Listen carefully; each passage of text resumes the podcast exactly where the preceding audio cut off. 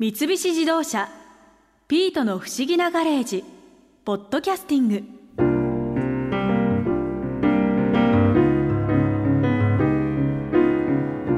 あもしもし修造さんですか？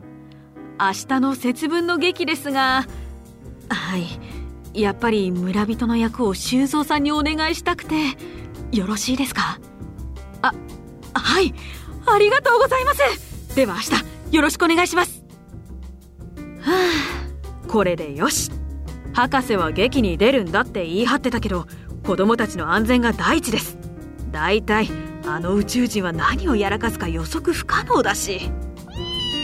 でもまあ博士のおかげで節分に詳しくなったことには感謝ですね。江戸川大学教授の時正和さんから聞いた節分の面白い風習を明日イベントに来た子供たちにも話してあげよう。節分の風習が地域によって違うっていうのを聞いたんですけど、一体どんな違いがそうすごく違うんですよね。何を巻きますか？そもそも。大豆、はい、と思う人多いでしょう？私はそうでしたね、えー、ところがですね日本は広くて、うん、なんとピーナッツ。落花生巻くとこもあるんですよ。落花生巻くんですそうなんですよね。え特に北海道、はい、それから東北地方、はい、新潟県はい、そしてずっと離れて宮崎とか鹿児島でもあるんですけどね。真逆のとこでもやってるんですか、うん、でもちろんもともとはね大豆なんですね、はい、なぜかというと大豆は五穀って言いましてね、うん、中国でも霊力のある特別な豆なんですね、うん、ですからその霊力でお庭つけよう。で本当は大豆なんです、はい、ところがですね北海道雪見ですよね。白いところに大豆巻くとですね拾えないんですね、そこで 殻付きのピーナッツだと拾いやすいし汚れないしこれはいいやって考えたんですね、あ意外とそういう実用的な面で、うん、でも面白いのは、はい、北海道はそもそもピーナッツって作ってないんですよね。あそうなんですね、うん、ですけどその北海道で始まって、はい、あと新潟ですねやっぱり雪国ね。それから東北地方にも広がったんです。そして面白いことに鹿児島宮崎南九州。なぜか。実はもともとピーナッツの産地なんですよね。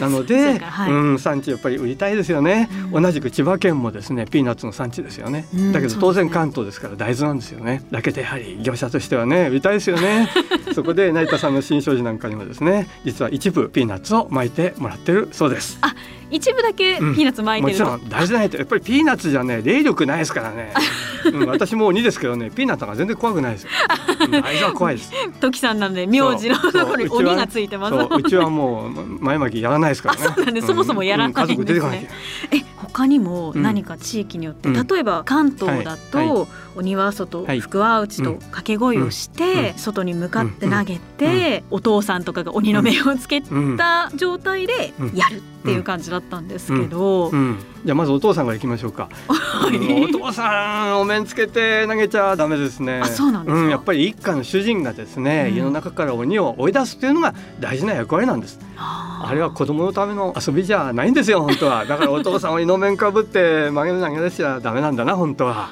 そうなんですね、うん、それから掛け声ですね。掛け声。掛け声、はい、これも実は全国にはたくさんあってですね。そうなんですまず早い話が鬼は外って言わないところも結構あるんですよね。そうなんですか、うん、福は内だけ。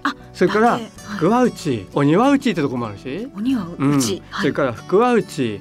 鬼は内。悪魔は外ってとこもあるんですよ悪魔外、うん、でどういうことかっていうとですね、まあ、全国にはね仏様の慈深さにあふれたお寺もあるわけですね、はい。うん、そうするとあちこちで守られてかわいそうじゃないですか。だからうちにおいでって言うんで鬼は内鬼は内ってお寺もありますしそれからうちはお不動様が本尊で成田さんそうですね。お不動様の前では鬼も改心するに決まってると。だから鬼は外とは言わないとかね。それからさらに鬼を呼び集めて鬼は内と言って呼んでそして住職がお説教して鬼を改心させるなんてとこもあるんですね。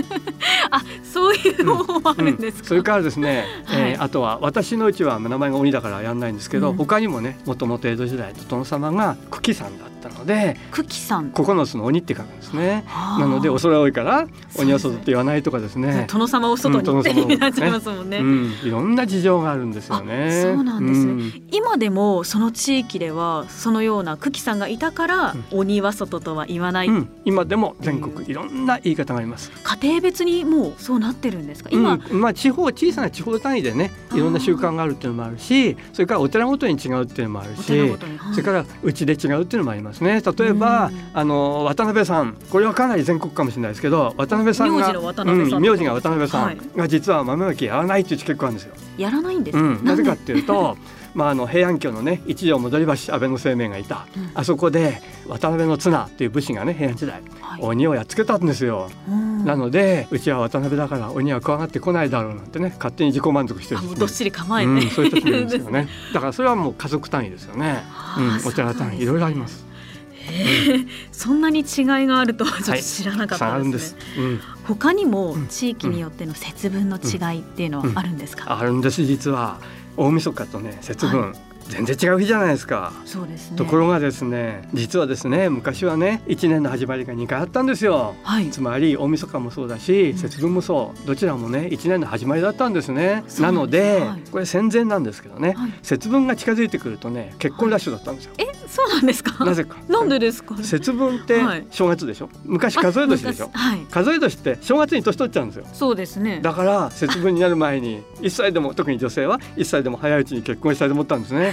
あそそれで節分が近づくと結婚ラッシュのこともあったそんなことがあったんですね。はあ他にもはいちょっと変わった特色の節分行事をやってる場所とかはありますか？うん、あのハロウィン盛んですよねハロウィンなんはと日本版ハロウィンと言われてる節分行事なんですよ。い日本版のハロウィン。うん、っていうのはですね、大阪とか京都なんですけども、はい。お化けって言うんですね。お化け。うん、化粧の毛に紙って書くんですね。お化け。ああお化け。うん、でこれどういうのかっていうとですねえそれ。を払うんですか？うん、あのこれね厄落としの行事なんですけども、はい。まあ立春の日これが一年の始まりだというわけで節分の日普段と違う格好をするとそうすると災いが降りかからないという考え方があったんですよね。それで今では大阪でも京都でもあの花魁姿とかですねうん芸妓さんがですね仮装してお茶屋さんを回ったりする行事これがお化けという行事ですね。あじゃあもう豆まきっていう行事じゃなくてはいもうそのお化けっていう行事があるんです、うん。まさにハロウィン。仮装本当そうですね、うん。仮装して寄せ付けないというはい。発想はそうです。まんまはい、ですね、まんまですね。それはいつ頃からやってるんですか、うん、あの関西ではですね、はい。江戸時代の終わり頃からこのお化けという行事が始まったと言われてますね。あじゃあ割と最近？うん、まなだそでもですね、はいそもそも節分の行事がすごく盛んになったこと自体が江戸時代なんですよね。うん。だからそういう点ではお化けも江戸時代終わり頃ですから、あまり歴史は変わらないかもしれない知れないですね。それ厄落としってことですよね、はい。はいなんでそういうふうな仮装仮装するとなぜ役が落ちるか。落ちるか。災いが落ちるか、はい。やっぱり普段の自分と違う人になるわけですね仮装するってことはね、はい。だから自分には降りかかってこないだろうというふうに考えるわけですよ、見逃して、うん見逃してもらう。バレないだろうと。ん。そあそういうことなんですね。関西でもねどこでもやってるわけじゃなくて、うん。まあ、京都のポント町みたいなね芸妓さんがたくさんいるところそこでやってるんですよ。うん。そうなんですね、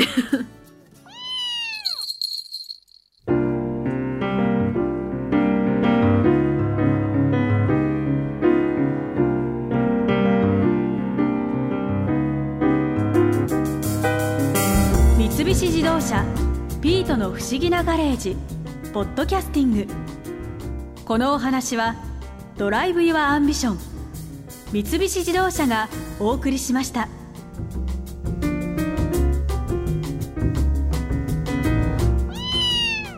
ここで耳寄りなお知らせです。ピートの不思議なガレージをもっと楽しみたいという方は毎週土曜日の夕方5時東京 FM をはじめお近くの FM 局で放送の三菱自動車ピートの不思議なガレージをお聞きください。外に出かけたくなるとっておきのお話満載でお届けしています。